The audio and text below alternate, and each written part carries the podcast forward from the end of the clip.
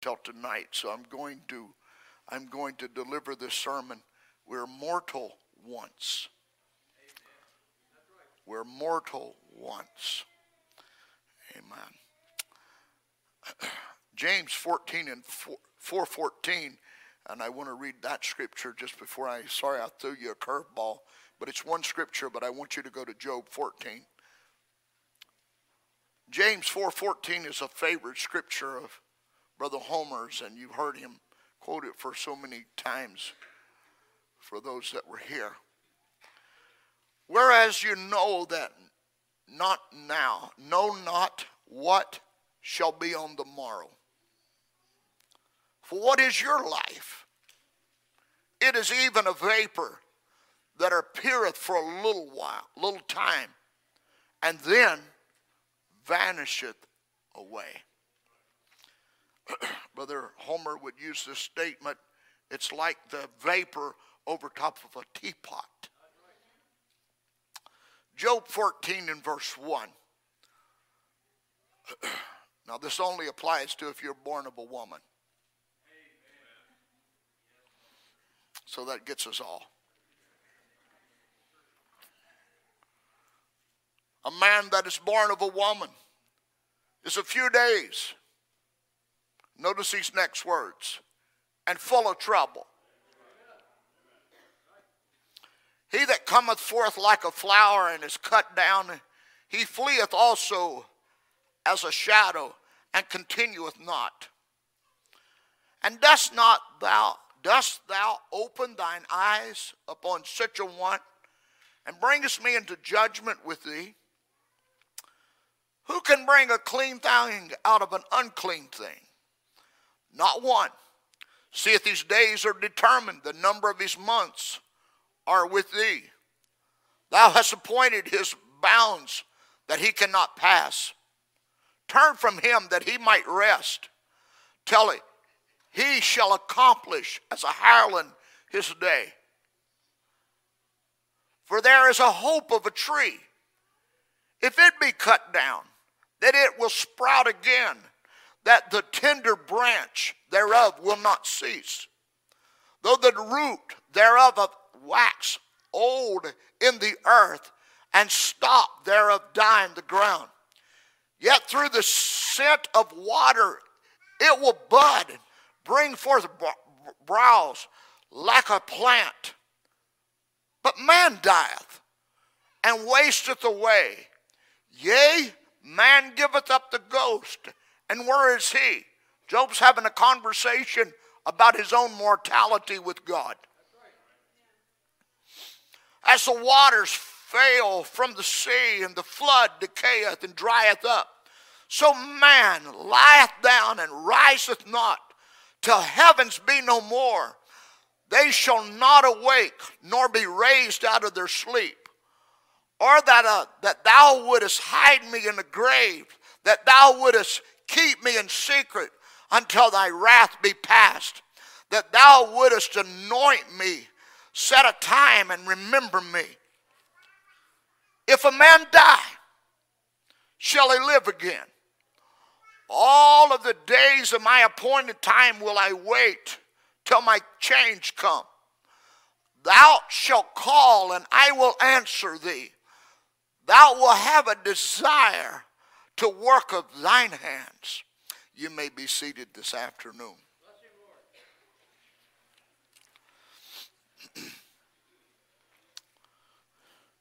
Quite a question, wasn't it? Job is the oldest writings of the, of the entire Bible.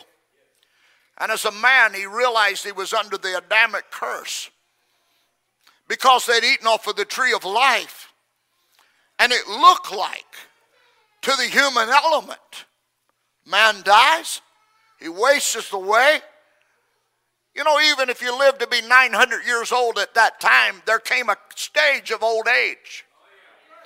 And that age becomes golden. It becomes very inconvenient. There comes a time in your life to where your life is not out in the world so much until it's kind of, it's kind of if we could say it, institutionalized even their own homes. It's around a kitchen, a, a, a living room, a, a, a, a bathroom, and a place to sleep. And you don't go very far from the bathroom.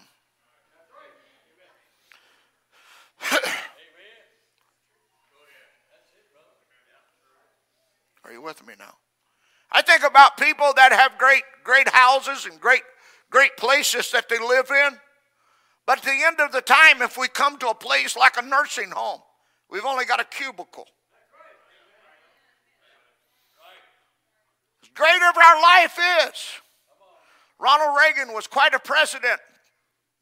Don't want to get into politics, but he was, he was a well-renowned president. But when it came to the end of his life, his last ten years, he lived in, in, a, in, a, in a fog. We would know that fog as Alzheimer's. And to which that he still thought he was a president and put on his suit every day. And they, they had an Oval Office in his home to which he went in and worked every day. It was very private. It was very, it was very hidden from the world. The family knew, but the world didn't know. But he was coming to the end of his life. Whatever it was, he was coming to the end of his life. Jesus would be the only one that could stand in two dimensions at the same time, if we might say that. He, God became flesh. Are you with me now? God became flesh. And Brother Branham said Jesus was either God or he was the greatest deceiver that there ever was. Jesus was standing there with his disciples, and he made this phenomenal statement. He said, "Let not your heart be troubled." We use it as a funeral text many times. Let not your heart be troubled. You believe in God. Believe also in me. In my Father's house are many mansions, and if it were not so, I would have told you. I go to prepare a place for you. And if I go and prepare a place for you, I will come again and receive you unto myself, that where I am, there you may be also. Brother Branham would say, that's not a place of brick and mortar and stones. It's another body. Hallelujah. Are you with me now? Jesus took those up on the mountain. And it was said the disciples came unto him, and he opened his mouth and, and taught them, saying, "Blessed are the poor in spirit, for theirs is the kingdom of heaven. Blessed are they that mourn, for they shall be comforted. Blessed are the meek, for they shall inherit the earth. Blessed are they which do hunger and thirst after righteousness, for they shall be filled. Blessed are the merciful, for they shall obtain mercy. Blessed are the pure in heart, for they shall see God. Blessed are the peacemakers, for they shall be called the children of God." Verse thirteen, "Ye are the salt of the earth. But if the salt has lost his savor, wherewith shall it be salted? It is thenceforth good for nothing, but to be cast out and to be trodden under the foot of men. Ye are the light of the world. A city that is set on a hill, which cannot be hid. Neither do a man light a candle and put it under a bushel, but on a candlestick, and it giveth light unto all that are in the house. Let your light so shine before men, that they might see your good works and glorify the Father which is in heaven." Brother Branham would use this term. He said, you're reflecting your inheritance. You're reflecting where you came from. Your life here is reflecting another world. When I walk into McDonald's and I see green hair and all different kind of, I realize they're reflecting where they come from and where they're going. And I also realize that this is not the hour of judgment. This is the hour of light. And so your presence will, will maybe be a testimony to them and maybe the only witness or sermon they'll ever hear.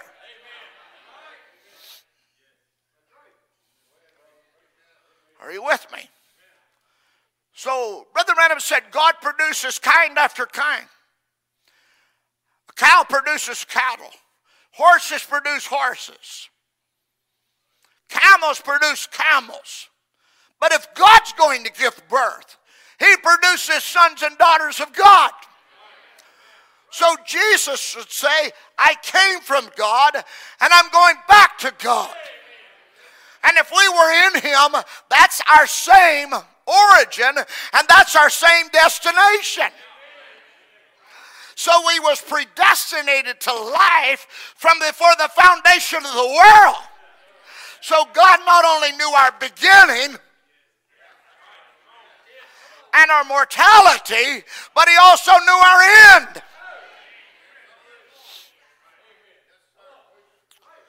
I would use this statement, our future is clear. I like that. Our future is clear. Now, we came into this earth and we're born, we're born of woman. So we come through the womb of a woman. And I don't want to go into the birthing of it, but I want you to understand the mother carries the egg. The father carries the sperm, which is the blood of life. And Brother Branham would say in one in a million things that are to be, future home, he would go, the last five sermons, he would talk about the gene seed of God. And he would begin to talk about the groaning of our birth. Birth pains will be a sermon that he'll speak on that. Even Jeremiah will talk about that he knew me before I was even formed. In the belly, God knew me. David will talk about that God knew him before the foundation. Even when I was in secret, the scripture will talk about. But our mother will, will begin to carry life. And we'll get excited about she's carrying life. And then that life will, will come to a place to where it's ready to be born. But in that secure world where that baby is born, it don't want to leave mama's womb. So there's a process of dropping to a spot. And you'll hear sisters go, she's dropped. She's dropped. You women t- pay more attention to those girls with that situation than I do. I don't know what they're talking about, but she's dropped. It's going to happen in a couple of days. I know that about cattle, so I...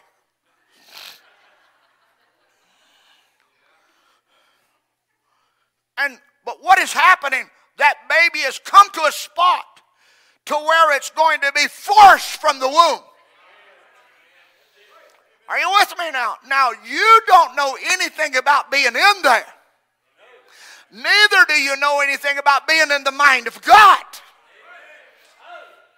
But how did you know your name? Your mother and father told you your name, and you believed them. How did you know you came from God? God told you, and we believe him. Hallelujah. And we were forced from our mother's womb. Now, that's the beginning of mortal life. But on the other end of it, we'll be forced. And there will be a groaning that takes place from this realm to go to that realm.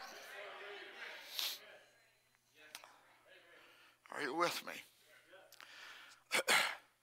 Now, I don't know about you, but I have a deep desire to go there. I have a deep longing to go there. That's my goal.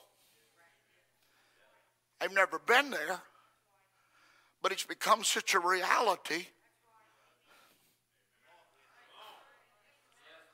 to whatever time on my earth, this days, it is about being there. Those words are important.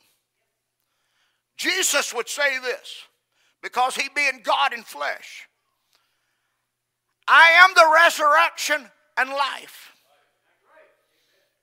What a statement. I am the bread of life. I and my Father are one. He would come to a spot to where he would say, I have finished the work. thirty-three and a half years. What a space of time. Only a condensed space of time. But in the space of that time, it had such a strain and such a stress on that mortal piece of clay until he looked like a man past fifty. Why? Because he had the sin of the whole world. The strain of all humanity was on him. And if he doesn't com- complete or accomplish the work, we're lost. And yet he has to be put under every temptation that man can face.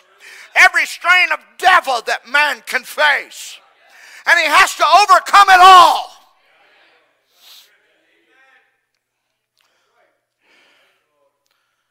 Now, the scripture says that he would He would tell, and I didn't look this up and forgive me, but he would tell especially a lady that washes his feet, go sin no more.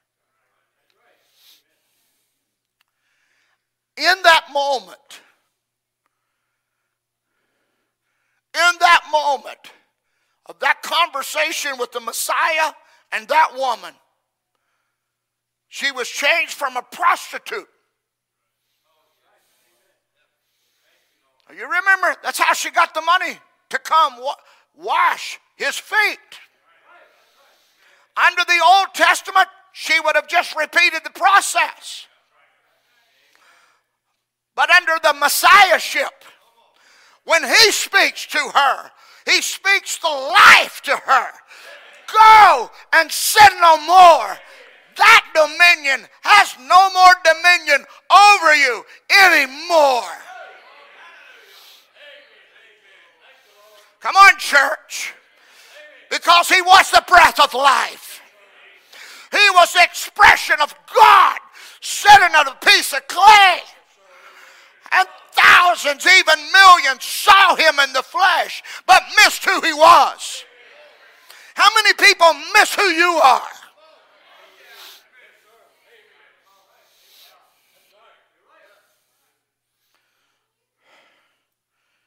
You just think about this. It'd be a prophet that would tell us that you're one in a million.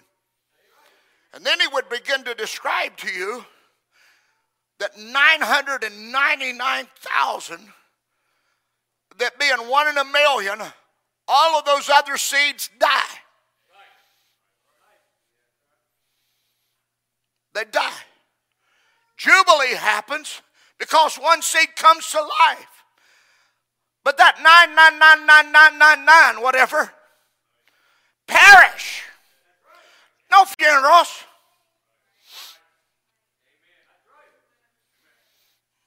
Nobody cries.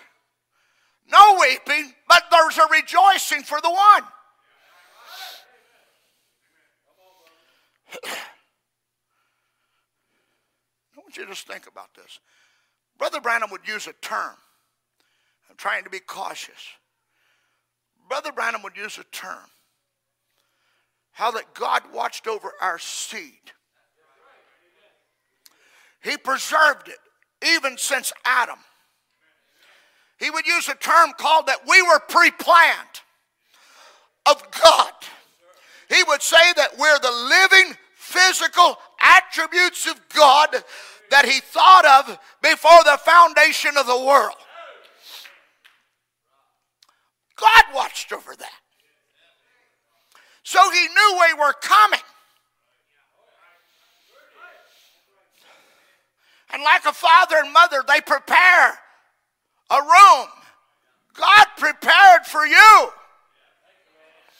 He's also preparing for you there. The great wedding supper, there won't be one extra seat.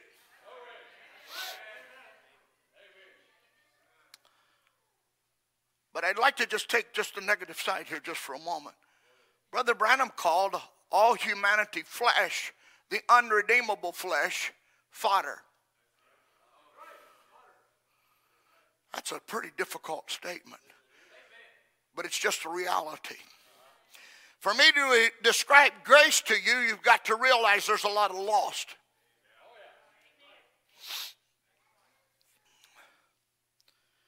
Let me just give you a couple of facts. In the last hundred years, in the battle of war, one hundred eight million soldiers have given their life in the last hundred years. That's a lot of people.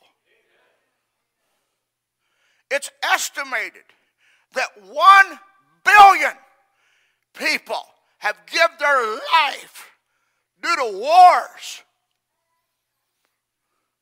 since Adam. It's a lot of fodder.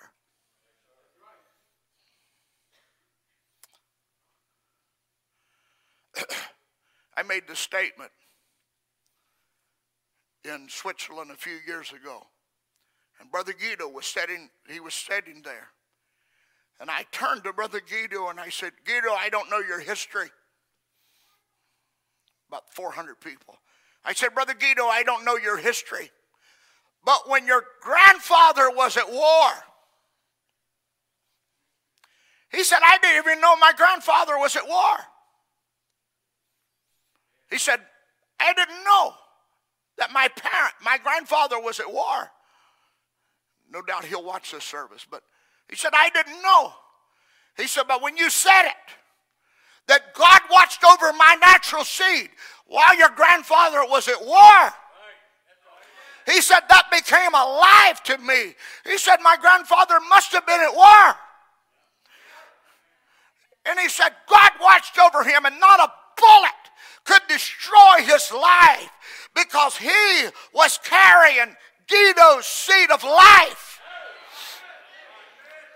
In about a month or two, Brother Guido sent me a picture, and it was in an envelope. He sent me a picture. Here's my grandfather that was carrying my seed of life. I would say many of us sitting here tonight, whether it was the American Revolution or the Civil War or the wars that we fought of late, our fathers was carrying our life.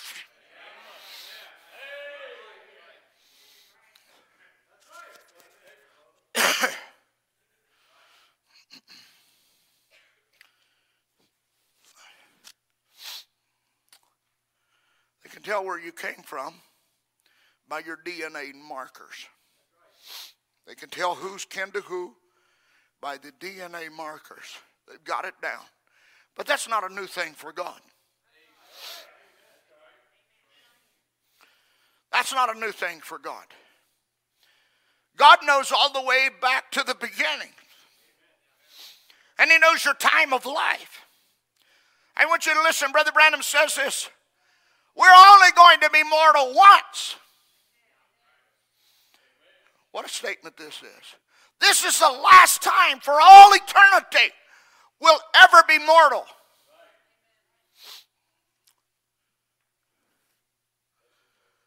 This may be the last night that we'll ever be mortal. Tomorrow we may be immortal. So let's do what we can for mortal beings while we're mortal and can help them. Let's work while it's called day, for night cometh when no man can work. God doesn't forget his children. He swore by himself, he said, he said, oh, I just can't go unsatisfied. I mustn't go by myself. These hands will only be mortal once. These lips will only be mortal once. The scripture said the grave can't praise him.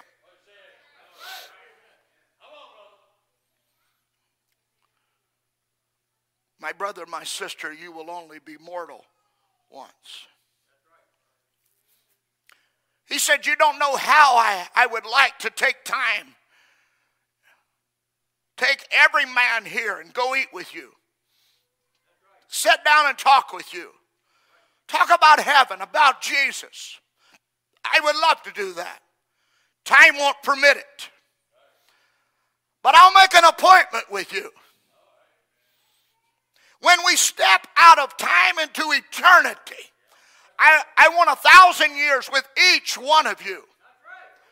And when I get through, I'll have no less time than what I did to begin with. Are you with me? Are you with me now? I get badgered a little bit by my close friends when we're preaching conventions.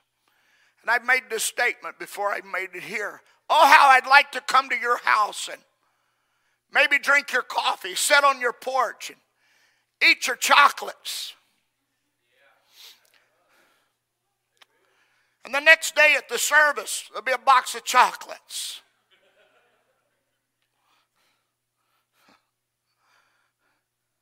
But one day we'll be in a realm to where we can make that appointment and spend a thousand years together. You ever been around somebody that after five minutes there's nothing more to say?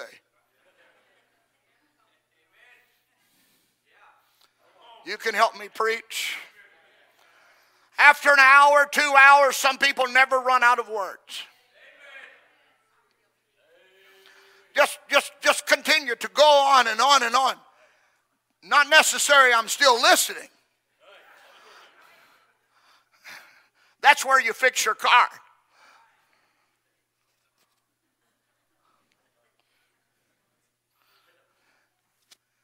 I was together with a special friend the other day, and someone was sharing their life story with them, but I could tell he wasn't clicked in. So after we were gone and that was all over with, I just asked him, I said, where did you click out? And he said, well, when they got to a place that was no longer fruitful, I just decided I would try to figure out what I was preaching tomorrow.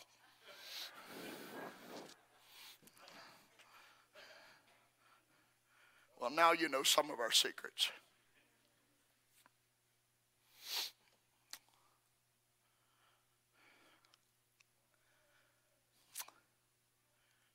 And when we get through, it'll I'll have no less time than when I did when I began. But now it's night, and it's the day of man. Daylight comes, the day of the Lord. Now we must labor. I can't be a servant of man and a servant of God at the same time. I must serve God so I can win men to his creator God, so that we can keep that appointment. I read that quote because we must keep that appointment.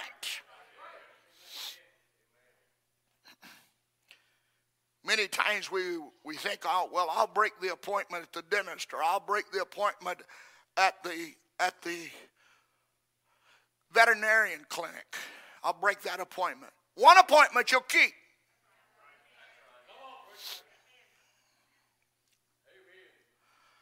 Brother Random says, we want everything just, just everything, so we can take it easy and retire and take life easy. Life wasn't intended to be easy. Life is a struggle. Anything that's got life in it is struggling. Look at the trees, how they struggle. Look at everything that's got life. It's a struggle.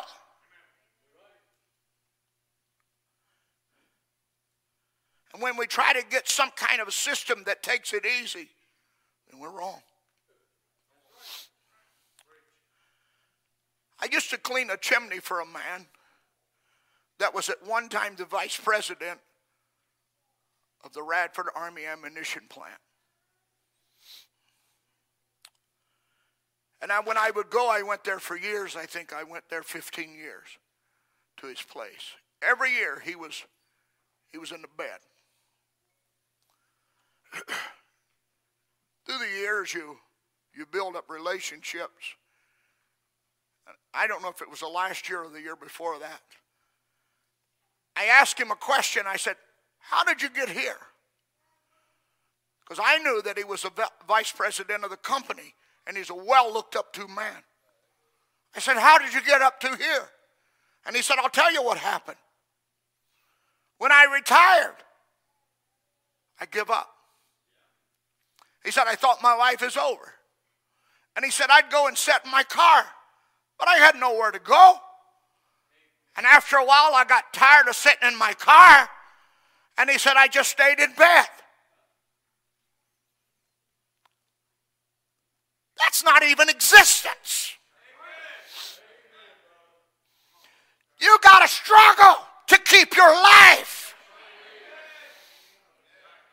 I don't like a treadmill, but I've, I've understood that it's changed my life. I don't know if it'll add a day or an hour or a week. I don't know anything about that. All I know is there's a time for me. But this life, I must try to keep myself in as good a shape. Because I'm responsible to this body. I love Krispy Kreme donuts. I love the things. I love sweets. I, I love it as much as anybody else. But I know that that thing can destroy me. So I'm responsible for that which I take in. Somebody help me preach.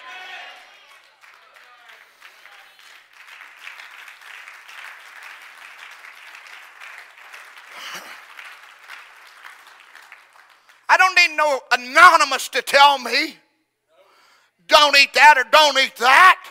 Let me just say that's the rules of life. Are you with me now? Well, Brother Ron, I can't walk. Walk one hundred yards. Somewhere or another, you can walk two hundred yards. Somewhere or another, walk three hundred yards. Somewhere or another. Come on, there's paralytics that decided I'm going to stand up. And after a while, they stood up. They were determined. I'm not going.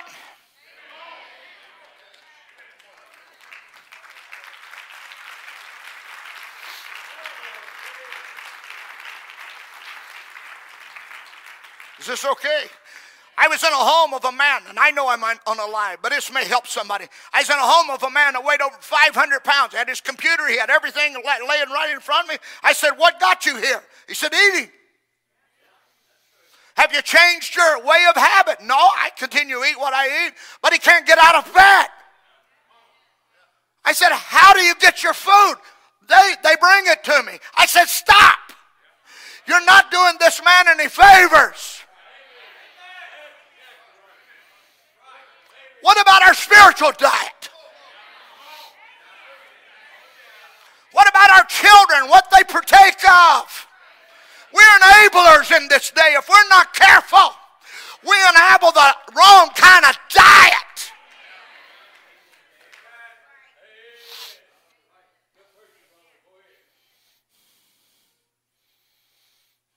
It's a struggle. Well, I'm just going to give up. I'm just going to quit. I'm just going to sit down here and quit. Well, what good's that going to do you? Eventually, somebody's going to have to take care of you. Because you're going to meet an appointed time. You've got to fight for life. Don't get mad at me. I'm preaching to you something that's God laid on my heart. You can lay down and die and quit and fold your hands. You can have all the nurses and the doctors and the medicines in the world. But if you're not determined, don't tell me. I'm a man that was on eight different kinds of blood pressure medicines. I'm a man that had two, two, maybe three heart attacks, two different strokes. One stroke laid in a hospital for eight days. and couldn't stand the light of day.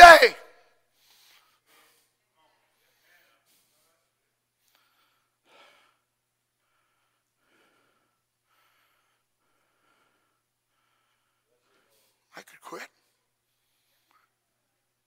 I could say, I'm going to I'm going to take it easy. Well, I grew up beside of a man. When I was when I was turning about twenty years old, he was retiring.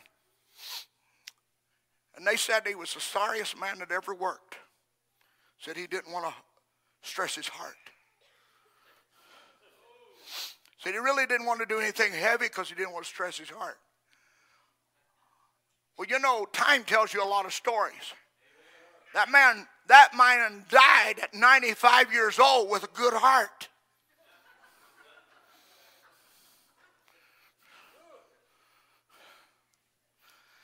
So he didn't have to worry about his heart. But instead of enjoying life, somebody help me preach.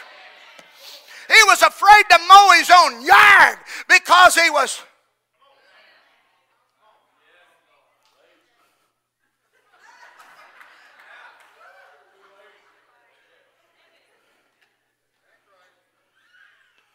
You know, I sometimes think that way about people sitting in church. You thought I would leave that alone? They crossed their arms and said, let somebody amen, us amen. Let somebody else worship the Lord. Let somebody else sing. Let somebody else pay their tithes. Let somebody else do the things. This is not a spectator sport.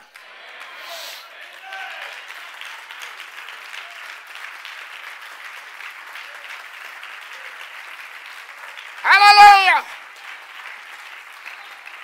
You have to fight through Laodicea. And you could just succumb to the idea of sloppy, easy living. Are you with me? And just an entertainment gospel. But that's not overcomers of this bright age. We must have determination and a will to do the Father's will, to destroy the works of the devil.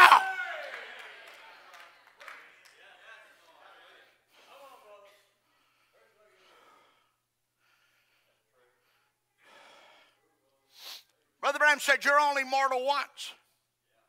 And that one time is the only time that you're going to be mortal. And this may be the time that you've got to make your decision. You're either going to move up with God or stay where you're at. Brother Branham says this. He said, this old earthly tabernacle here, you know what it is? This body is like an old coat that you wear, a coat that you once wear, but now you have one that is so much better. You don't use it anymore. What do you do? You hang it in a closet, for you got a better one. You got a, you got a better coat. It's more up to date than the one you used to wear that's worn out. What it is that? It is that garment. And you are inside of that there. That garment only done what? It bore your image. You won't need that no more. You've hung it up, and it's a rag. That's the way this old body is. Now, I know a lot of us primp it and take care of it. You better, because it's the only one you got. Are you with me? I saw a sign the other day. If I knew I was going to live this long, I'd have took better care of myself. It's the only one you got.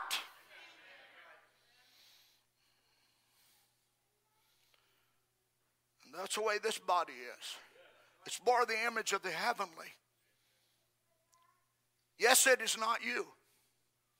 You're the inside of that body. The Spirit of God is on the inside of that body. And that's what makes the outside come into subjections, because the inside is pulling it. Bringing into line of the word. It's your inside. Your inside. Your being. This body is just an old coat. And someday, what will you do with it? For you was the garment for a while. That is like this earthly garment, this body. Your real body, your real self is on the inside of this old coat. Brother Branham said, you've never seen me and I've never seen you.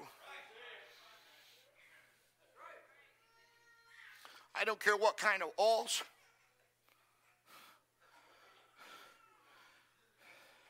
I better not go there.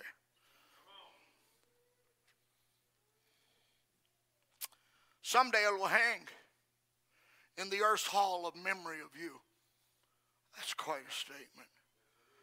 Someday it'll hang in earth's hall of memory of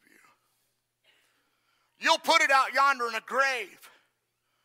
And someday we'll be put a stone up, said, here lies Reverend so-and-so or John so-and-so or so-and-so and so-and-so. It'll lie there as a memorial of you. The people just seen you in this. What you was, your real you. What was on the inside of that. But that old coat itself just bore the image of the heavenly. Old people, have you made your restoration to, to change your coat? Have you made reservations for heaven? Remember, you must have reservations. You can't get in without them. He said, I'm talking in modern language now, that you know, if you go to a hotel, you have to have reservations. He said, did you have reservations? Well, I'm sorry. Everything is filled up. You're the old coat because you failed to make reservations.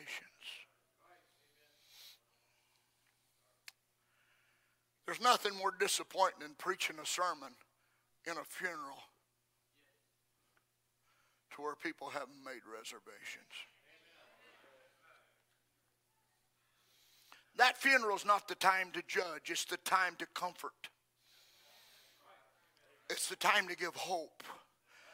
But you can't do one thing about the person in the casket.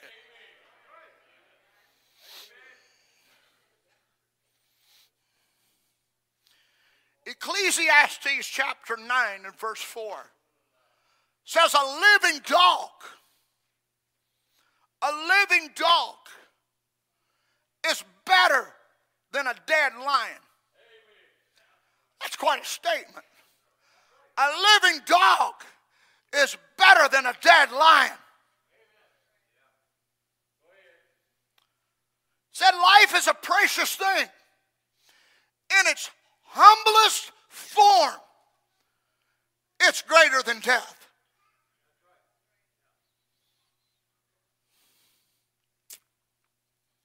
It is better to be least in the kingdom than greatest outside of it.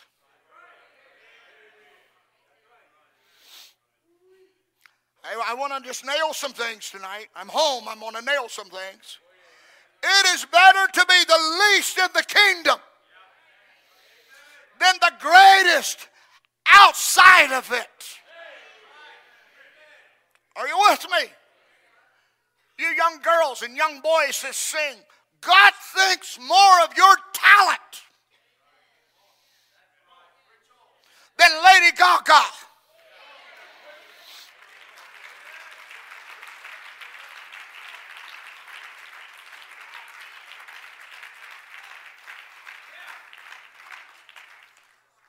I was in a conversation here a while back, and they was talking about this person. Actually, it wasn't long ago, just a few days ago. You can go back and listen. This little thirteen-year-old girl walks up, and she literally blows the congregation away with her incredible God-given talent. And there were some statements that was made. Said, oh, if a talent scout would get a hold of that. And I said a talent scout would send her to hell. That might seem horrible, but let me just say this to you. It'll put you on a path.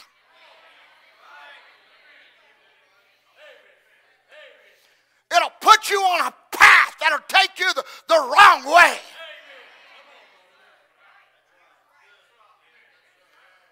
Oh, wasn't that great that that person won American Idol or won this or won that? No, I'll tell you, that's the greatest detriment that just happened to that individual. They've just signed a contract with Satan himself.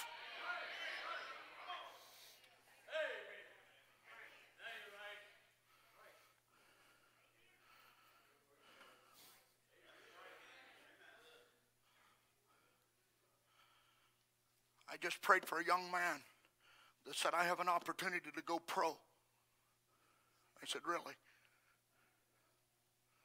He said, I can go pro in baseball. He said, what should I do? I said, you're asking the wrong one. I'm looking for soldiers in the kingdom of God that inherit eternal life. That's what I'm recruiting for. I'm actually a recruiting agent for men that want to serve God for eternity.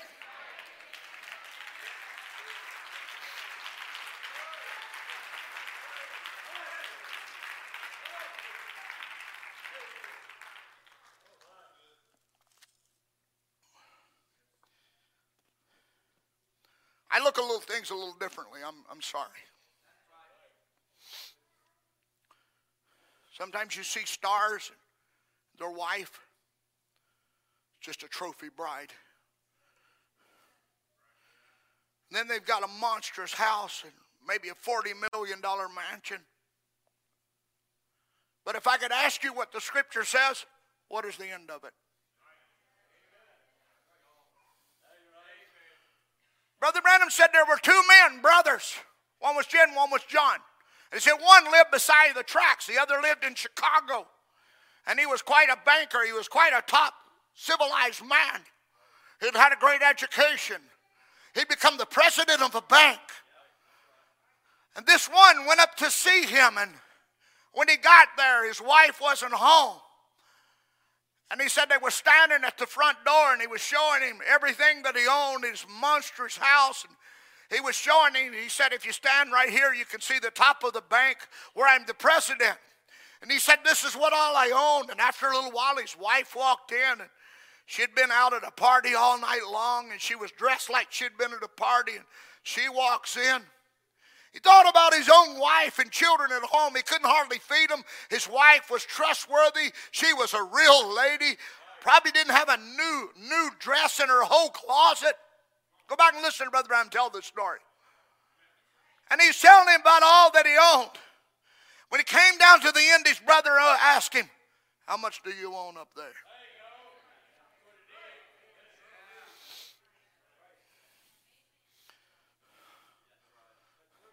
A living dog is greater than a dead lion. The thief on the cross, as he was breathing, was greater than Caesar. Come on. What would you give in exchange for your soul?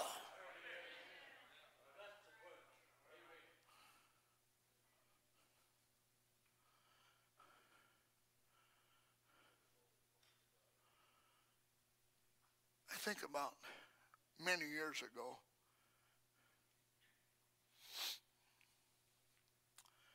many years ago I was in a meeting, and a young man, he said I could go and make more money in a week or two than I could make in a year here. But I'd have to be away from home. And they live a completely different lifestyle. I just simply ask him, why are you asking me the question? Actually, your brother-in-law was standing beside of me, Paula Fontaine, when I answered this young man's question.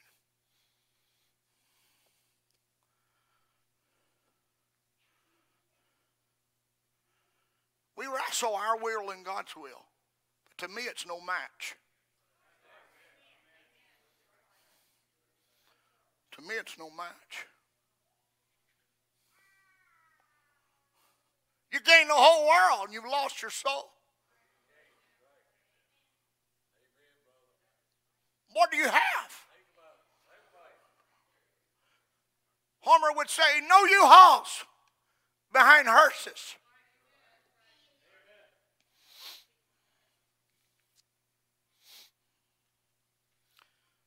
A man remarked one time, he said, if he knew that he had thirty years of life before him, it would not be an unwise thing to spend twenty years of those years of the thirty mapping out a plan of living and putting himself under rule for what he could do with ten years, well arranged, than thirty years spent haphazardly. A man will do little by himself if that life isn't channeled by God. I found this last week, and or actually three weeks ago, and it just kept resounding back to me, and I want to share this with you.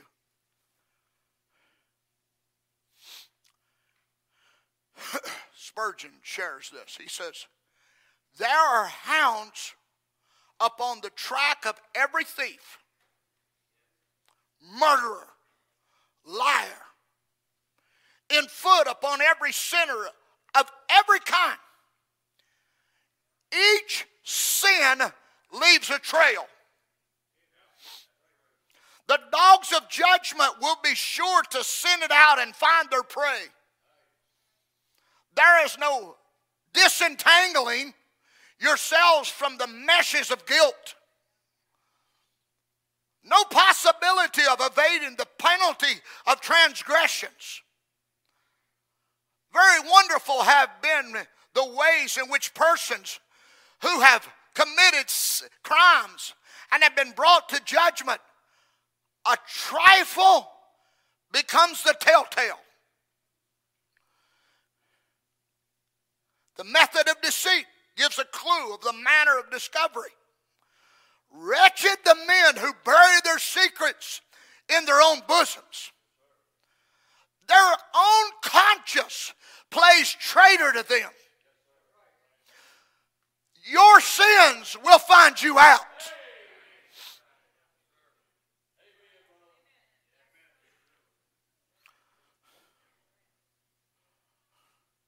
We have read of men taking their sleep to their fellows and babbling in their dreams the crime that they committed years before. God would have the secret disclosed. No eye has seen, neither could other tongue have been bold. But the man turned king's evidence against himself. He has thus brought himself to judgment. Listen, only the blood of Jesus Christ can remit sins. Are you with me? Spurgeon said, do I address anyone who is now practicing a secret sin? You would not have me to point you out for the whole world to see, nor do I. Believe me, that sin is known. Can I read that to you again? Spurgeon is preaching to twelve thousand people at his auditorium, Metropolitan Auditorium. And he's just made these statements before. And he said, do I address anyone who is now practicing secret sin? Now, he was not a prophet like Brother Branham.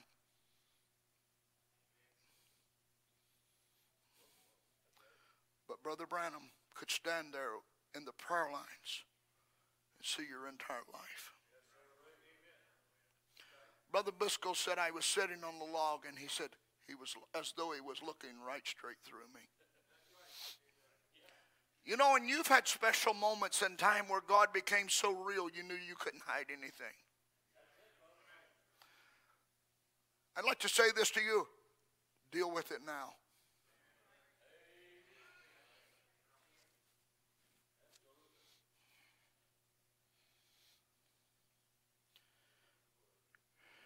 He said, you would not have me to point out you out to the whole world. Nobody, nobody wants to be shamed or blamed, or nobody wants to be, and we don't want to do that. We don't want to do that. But you know. Can I say that and you know? And he said, believe me, the sin is known.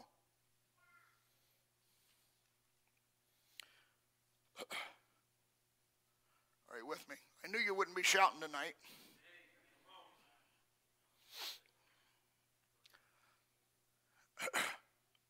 Brother Ron said you might have to make your decision tonight. If it is, I pray that you'll throw everything, you'll throw everything loose.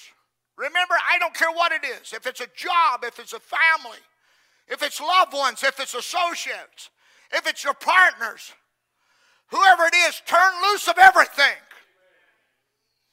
Even that he that puts his hand to the plow and turns to look back is not worthy of the plowing.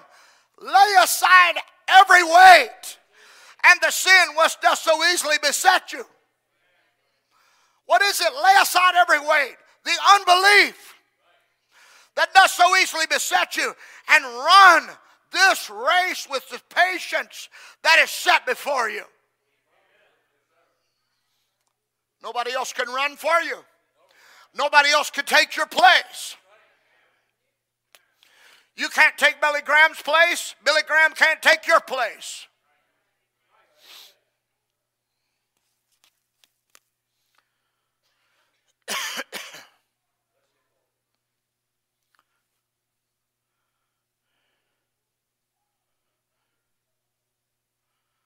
Choosing of a Bride, Brother Branham says, in many things of life we're given a choice. The way of life itself is a choice. We have a right to make our own way. Choose your own way that we want to live. Education is a choice. We can choose whether we're going to be educated or whether we're not going to be educated. That's a choice that we have. Right and wrong is a choice. Every man, every woman, every boy and girl has to choose whether they're going to try to live right or not live right. Choice is a great thing. Your eternal destination is a choice.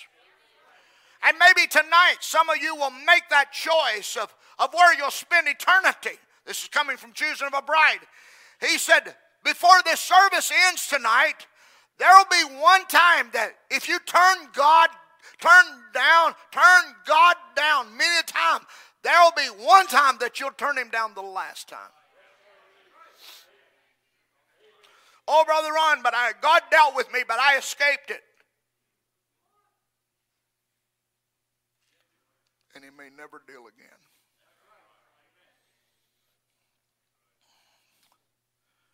He said there is a line between mercy and judgment. Billy Andrews stood in his pulpit many years ago, and he said he was preaching in a tent meeting, and he was coming down and he was preaching and he was preaching and, and he came down to the altar call, and he started counting ten, nine, eight, and two kids, teenagers that were dating. Two kids got up and was very irreverent, and they walked out the tent. And he said, stop. It's your last time. I'm pleading with you. Come to God.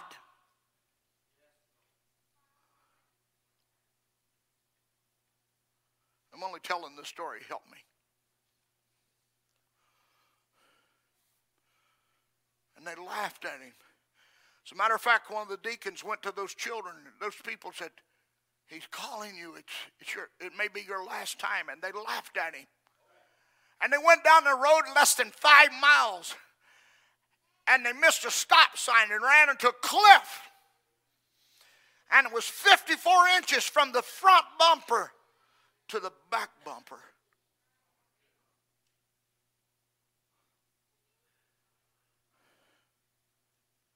You're mortal once. I sat in a restaurant. Brother Mike Price and myself sat in a restaurant. And the man said he was there when Elvis Presley sat in that, and he pointed at a, at a corner. Said he'd sit in that corner right over there and play music. And said there'd be a lot of people come to play music with him, and they would dance, and he would sit there as a boy.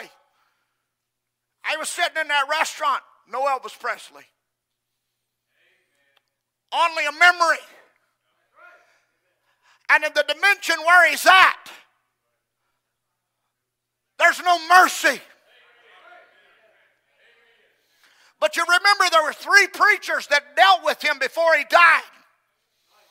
And he told all three of them, "I sold my birthright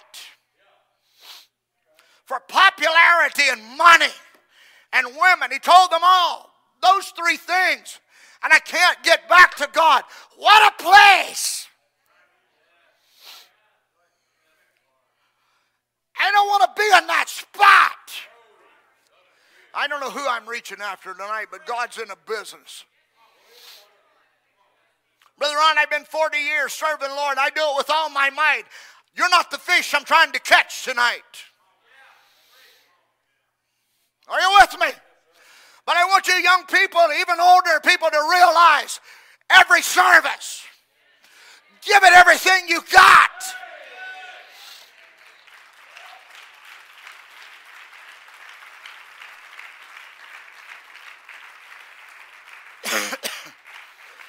Everything you got.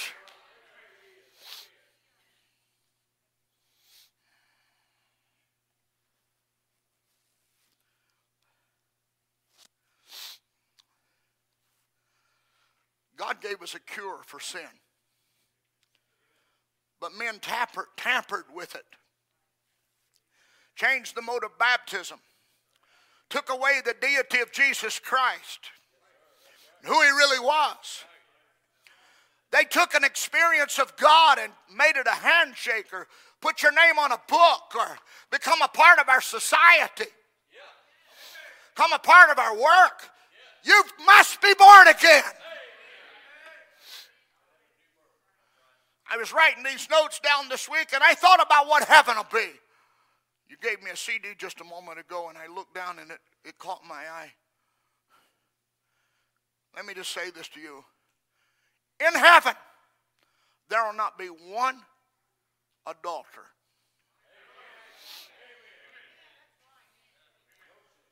Not one. In heaven, there will not be one murderer. And you can make out your own list because I'm not going to give the list. There will not be one there. There won't be none of them there. Brother Homer, Brother Billy Andrews, others have said it. Henry Green would say it. I'll repeat it. Not one bobbed-haired woman there. Said because of what heaven is. It's not this earth. That's heaven. There won't be one rock and roll party there. Country stars won't be recognized there. I know a lot of us, we get a certain idea of who's great and who's not great. I'll tell you what, what man calls great, God calls foolish.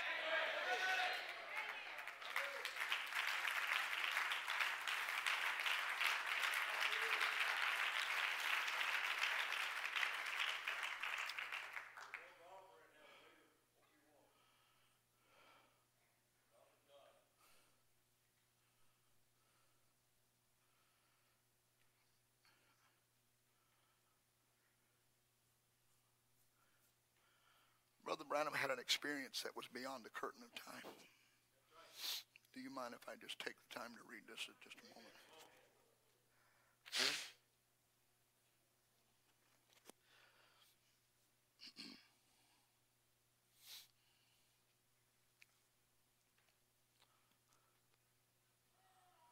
And he just breaks in. I'm just going to break into the vision, or actually translation. He says, I was watching, and every one of those women coming up and hugging me, saying, oh, precious brother, we're so glad to see you.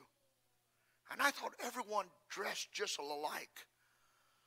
But they had their hair, you know, red hair, black hair, blonde hair. They was coming by, and they was all young. And when she got to me, I thought, I'm just going to see what she says. And she looked at me, and she said, our precious brother. She hugged me and just went on, and the other woman came and hugged me next.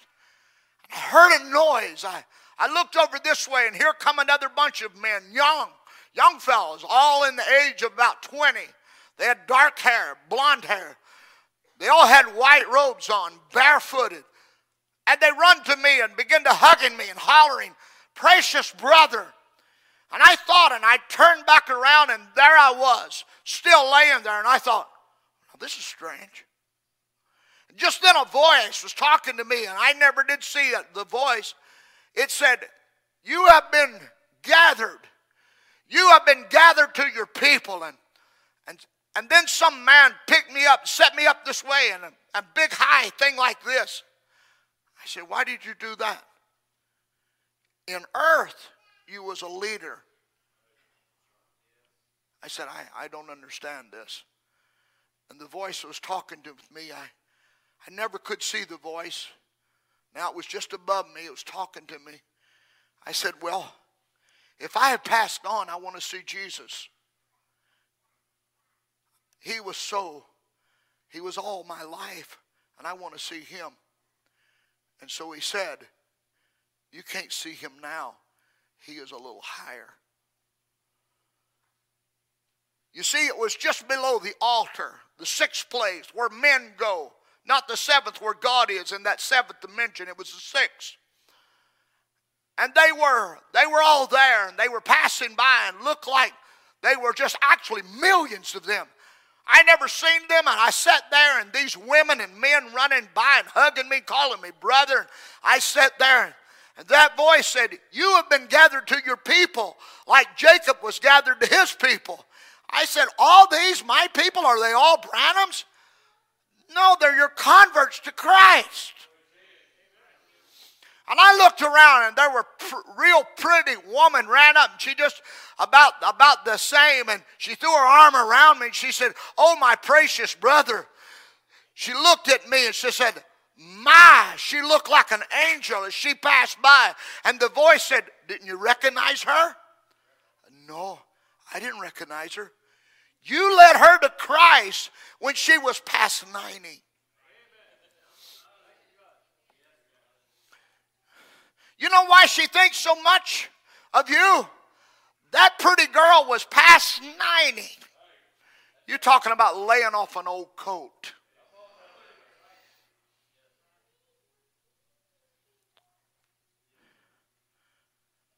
Yeah. That pretty girl was past ninety. Listen to Brother Branham is even. That pretty girl was past ninety. Yeah. She can never change no more now.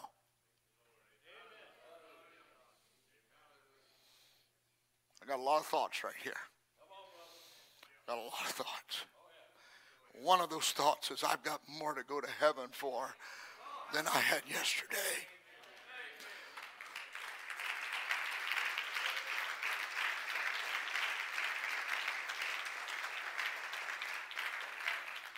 I think of Sister Benton just now. She's just on this dimension, breathing her last breaths, maybe even tonight, maybe already gone since service started, breathing her last breaths. She's no more conscious. She's done past that stage of consciousness. But it's not over.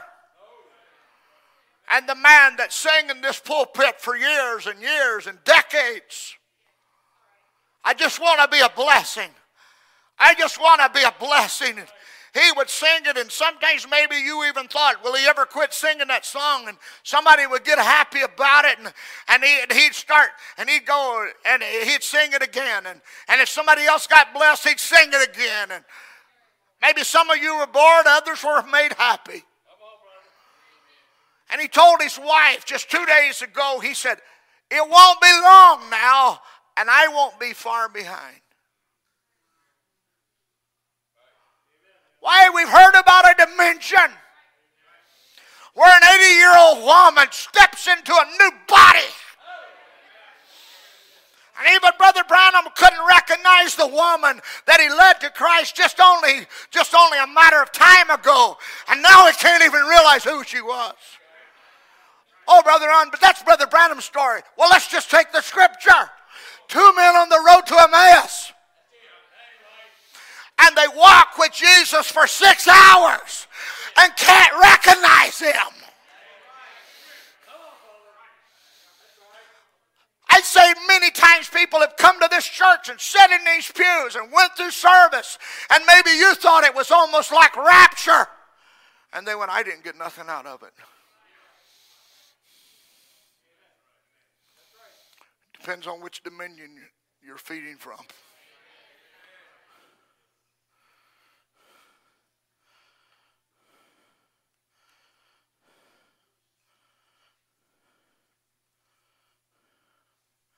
Sister Carol Kenzer, been a precious friend of our family for many, many years. Sam and I started out ministering together. And he preached, a phenomenal preacher. About sixty years old, he goes up and gets in the tree stands with his grandsons. And he gets in the, in the tree stand. But today would be his last day. It's a very hard thing on his grandchildren. They didn't know it was his last day.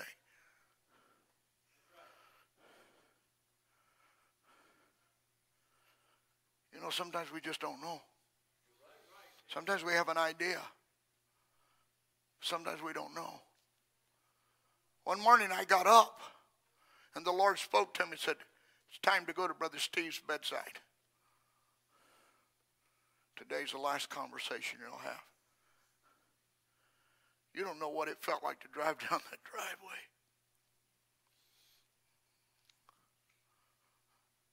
And I knew the few moments that I would have with him would be our last. You're talking about making it effective. He sat there. Brother Jeff, I'm sure you can remember this. He sat there.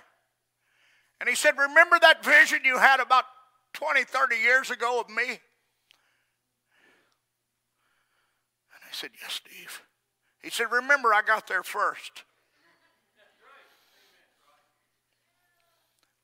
I was walking down the road with Thomas and a man named Jim and a man named Dan Dyer. Jim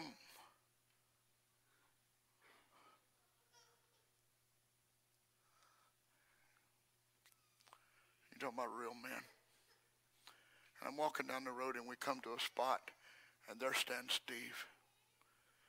And he's standing there, and he said, I'd like to give you some angel food. Amen. Heavenly manna. And I was sitting talking to him in a wheelchair. And I was thinking about many years ago, way before I was ever a pastor here, God told me that we would meet in eternity. And he also told me in that vision, whether I even recognize or not, he would meet me there. And now I'm having a conversation with him about a vision that I had almost thirty years before. You're talking about blending of time and eternity. And Steve and I conversated for a bit, and they were setting up the bed, and you remember they were setting up the bed in the, in the room, setting up the bed, and, and he, he just knew his time was close, his time was at hand. Listen, they listened to Brother Branham and sermons all through the night. He's a believer. And remember, we, we took the video of Brother Homer preaching his memorial service while he was in Fontaine. We got him dressed up and combed his hair. He forgot to put his teeth in. If you remember, he preached about, about twelve minutes, if I have it right. And do you have that? Do you guys have that? Uh, okay. Make sure you have that. Brother Homer preached, and he said, may during this service something supernatural happen, because Steve was a believer. You may think I'm out on a limb, but we're only mortal once. We're only mortal once. And while Andrew was preaching here, and he was preaching, the pillar of fire came across your flowers, Sister Judy, and the bulbs just opened up. Hallelujah. Are you with me now? Your last breath here is the first one there. I'd say we're winners.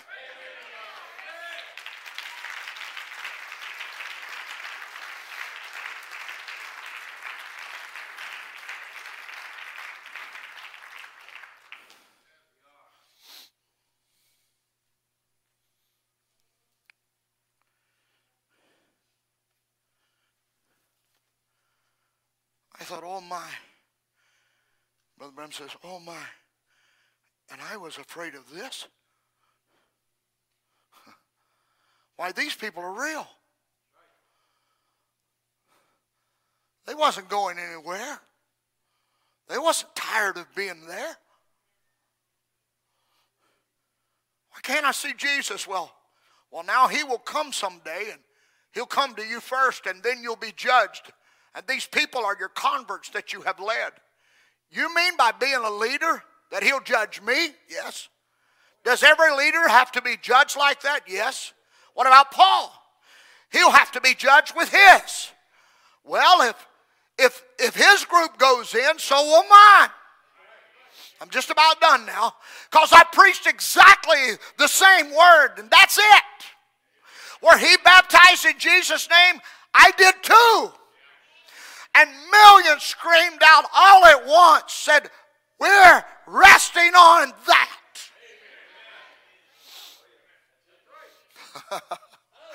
I'd like to say I'm standing here tonight and being mortal once. I want to preach as long as God gives me strength. And let me just bring a couple of thoughts together to finish this. I don't want to do it haphazardly. I don't want to come to church just for the thing to do, or it's a good thing to be thought of. I want to give my whole heart.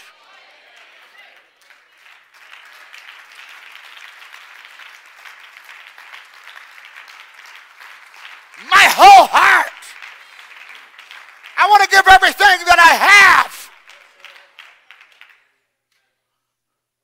Houses will come and go.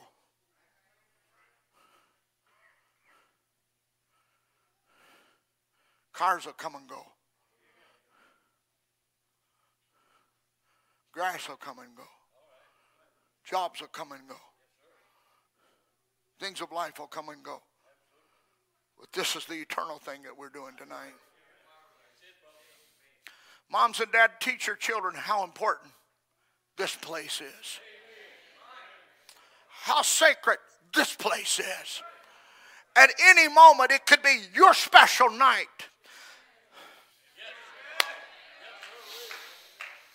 Your special night.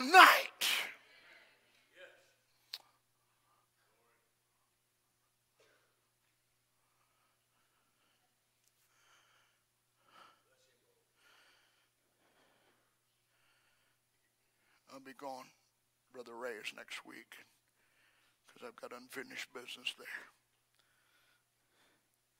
But many years ago, I stepped down like I'm stepping right now. And it was a man walked up, and he said, I've left the Amish community. You've heard me tell this before. I've left the Amish community. And I've lost my business. I've lost everything. And my back is shot. It's gone.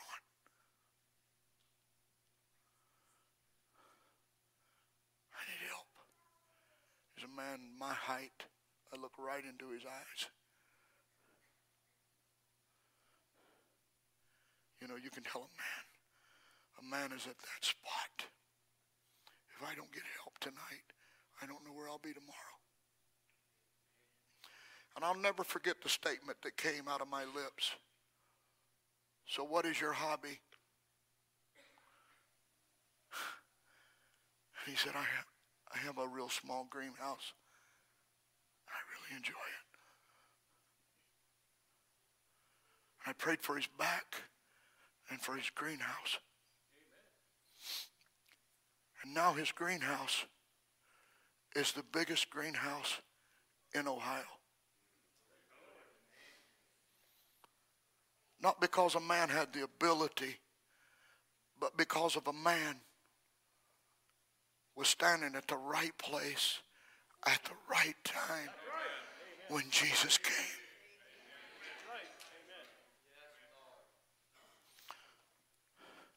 Can I tell one more story? This is where I get in trouble sometimes. I was sitting at a Chinese hotel. I'm not going to tell you the name. But I was sitting in a Chinese hotel, and I was sitting in the room of, of a brother that's very precious to us. And a brother from Canada and a brother from China was doing business together. And they wasn't surviving. They wasn't making ends meet. And this was a last-ditch effort in their business. And it seemed like everything was gone. And we would go to a meeting, and we'd been in two weeks of meetings, and now we've come to the end. And I'm sitting there just totally toast.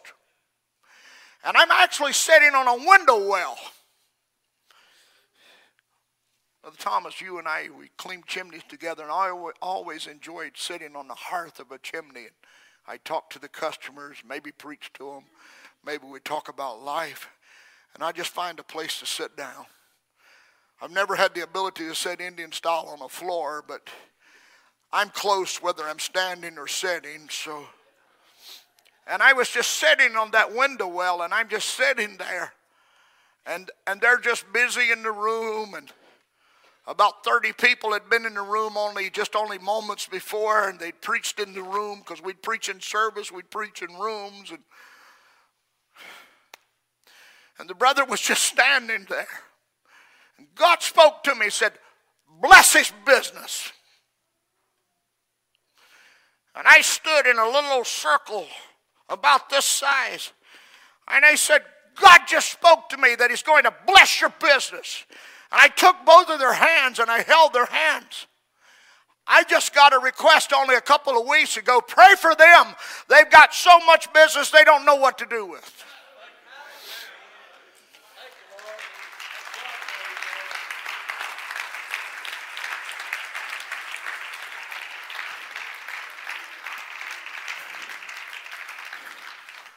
In both of these cases, I'm not talking about pennies. I'm talking about mega dollars. God owns the cattle on a thousand hills. Money don't mean nothing to God. Are you with me? Homes don't mean anything to God, but he said he'd bless you. But I want to tell you, you put God first in your life. And if we're mortal once, let's put God first in our lives, in everything.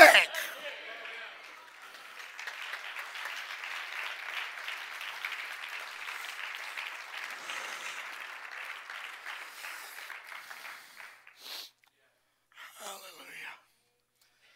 God bless you. God bless you.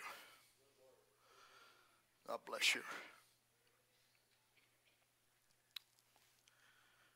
I apologize for not feeling so well.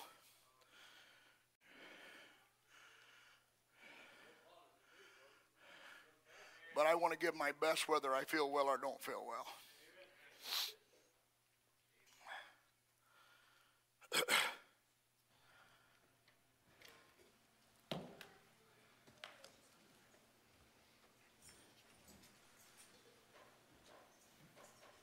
I went to Switzerland this year, and I preached a sermon on I have no regrets. I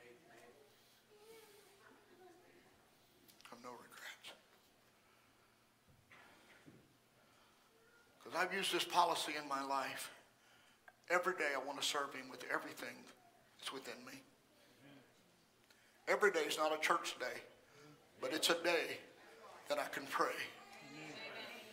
It's a day that I can study. It's a day that I can get along with God. No, every day is not a hundred bore, one hundred percent. There's days of rest. Yes, sir, and I think we need days of rest at times. Amen. But even in those days of rest, do the right thing. Oh, yeah. Amen.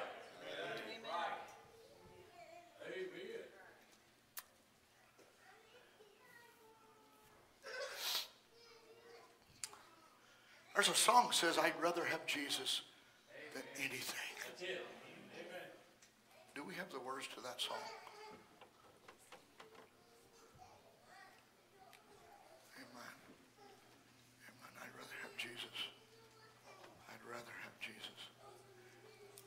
You've been asking for me to sing a song. I, I want to sing a song tonight.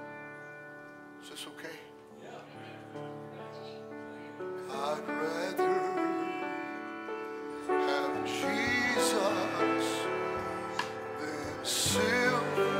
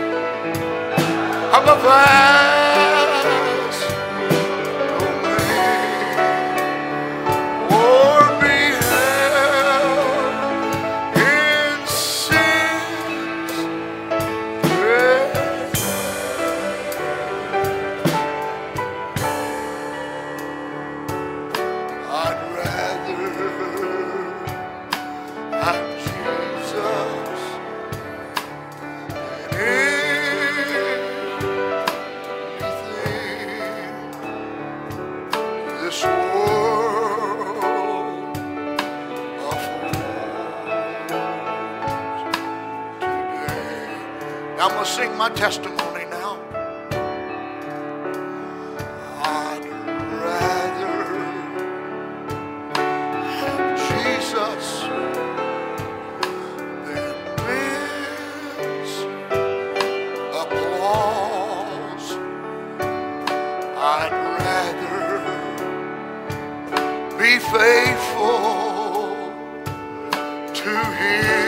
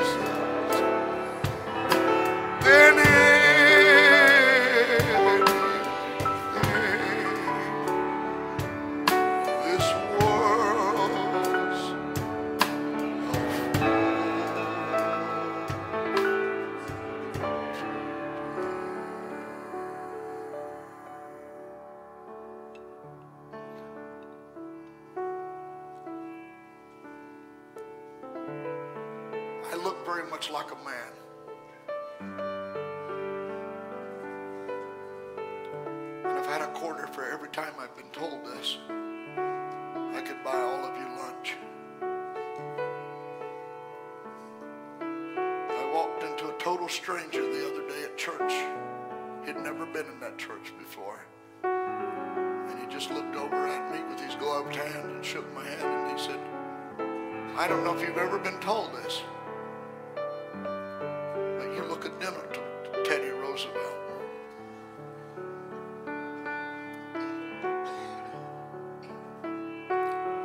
But if you read Teddy Roosevelt's story, his wife died. And six hours later, his mom died. And he made a big X on the diary that day. He said, today the light died in my world. And he took down all the pictures of his wife, all the pictures of his mother, forbade his children to ever call her name again because he didn't know Jesus. I got no Jesus.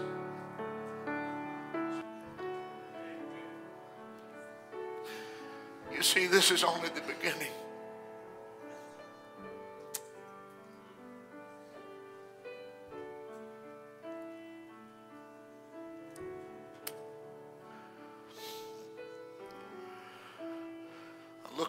My children, and I've told them for my life. I've got Brother Branham's images and pictures and our Lord Jesus' images. I said, it's good to know who William Branham was, but it was even more important to know the God that lived inside of him.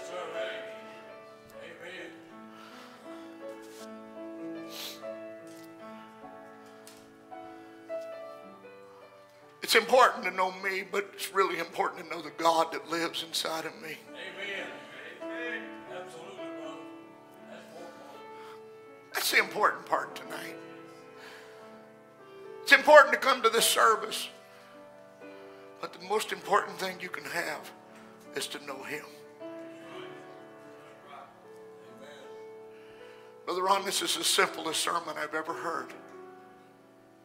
What did you do with the last twenty-four hours? It's life. It's life. What did you do with the last twenty-four hours? It's a small sampling of what you've done with your life. Right. What will you do with the next twenty-four hours?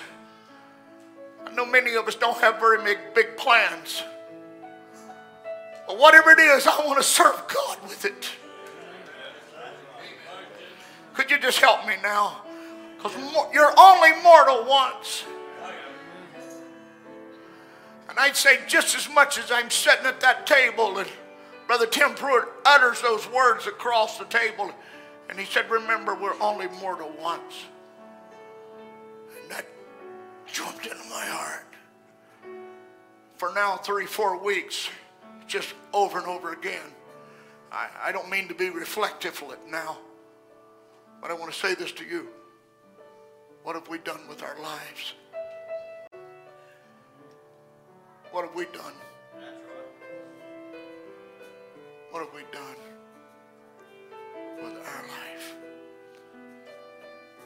Brother Andrew, won't you pray? Won't you sing? God bless you tonight. God bless you.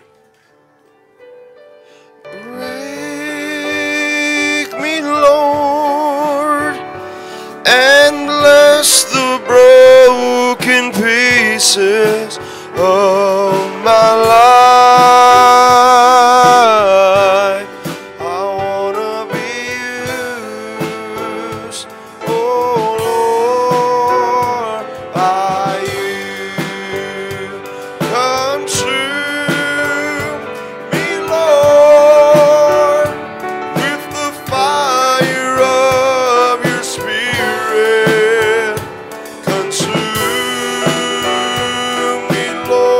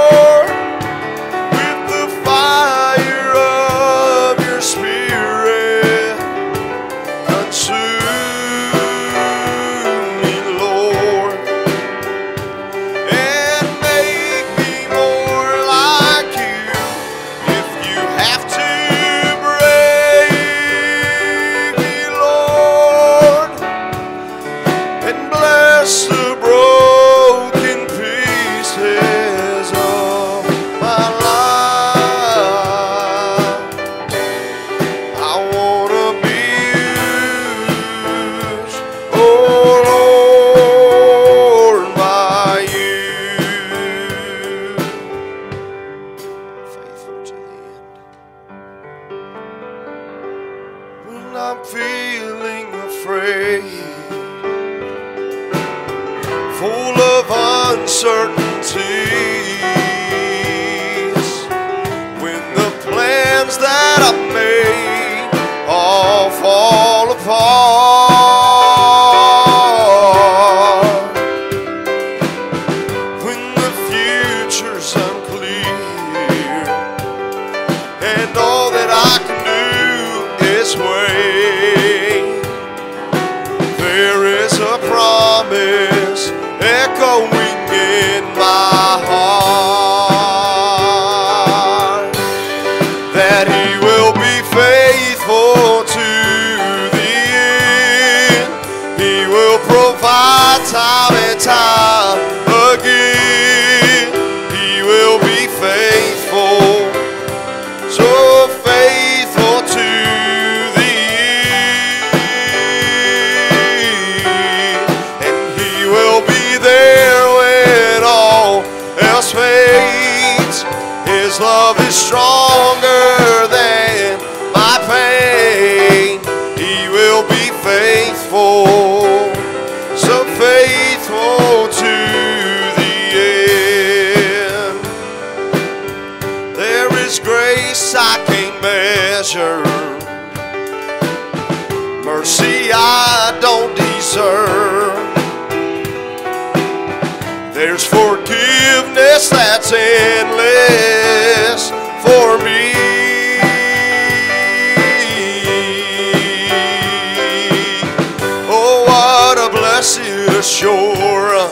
Oh, what a blessed assurance to know how deeply I'm loved, and I'm always reminded He will be all I need.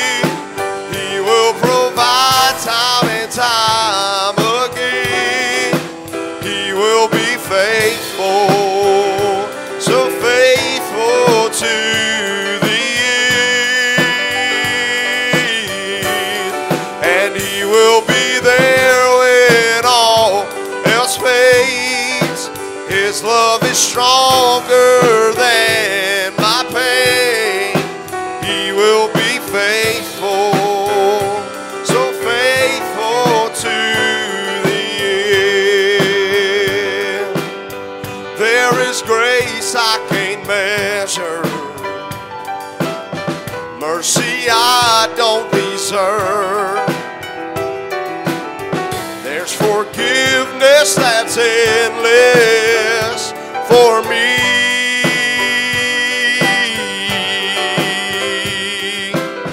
Oh, what a blessed assurance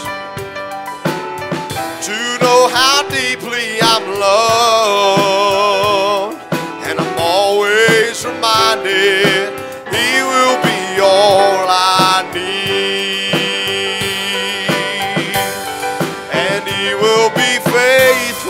To the end, He will provide time and time again.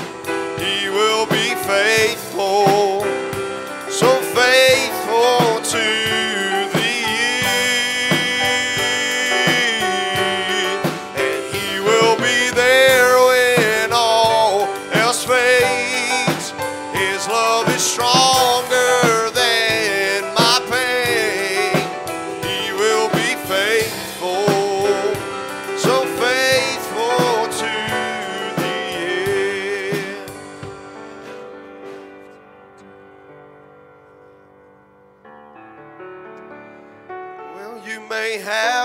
Mansions, silver and much gold.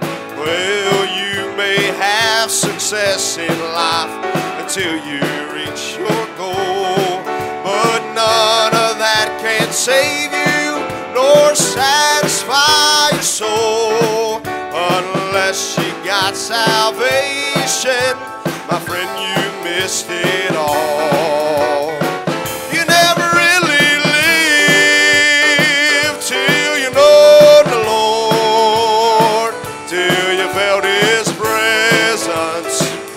trusted in God's word. Day by day beside him, on the path I trod, you never really live till you know the Lord. Well, I got acquainted with Jesus. Everything came new. Well, the things that I once hated was the things I wanted to do. Well, I went to church on Sunday and sin revival too. Even learned to love my neighbor and all of my enemies too. You never really lived till you know the Lord, till you felt His presence. Trusted in God's word. Day by day beside him, on the path I trod, you never really lived till you know the Lord. God bless you. You're dismissed. You never really lived till you know the Lord, till you felt His presence. Trusted in God's word.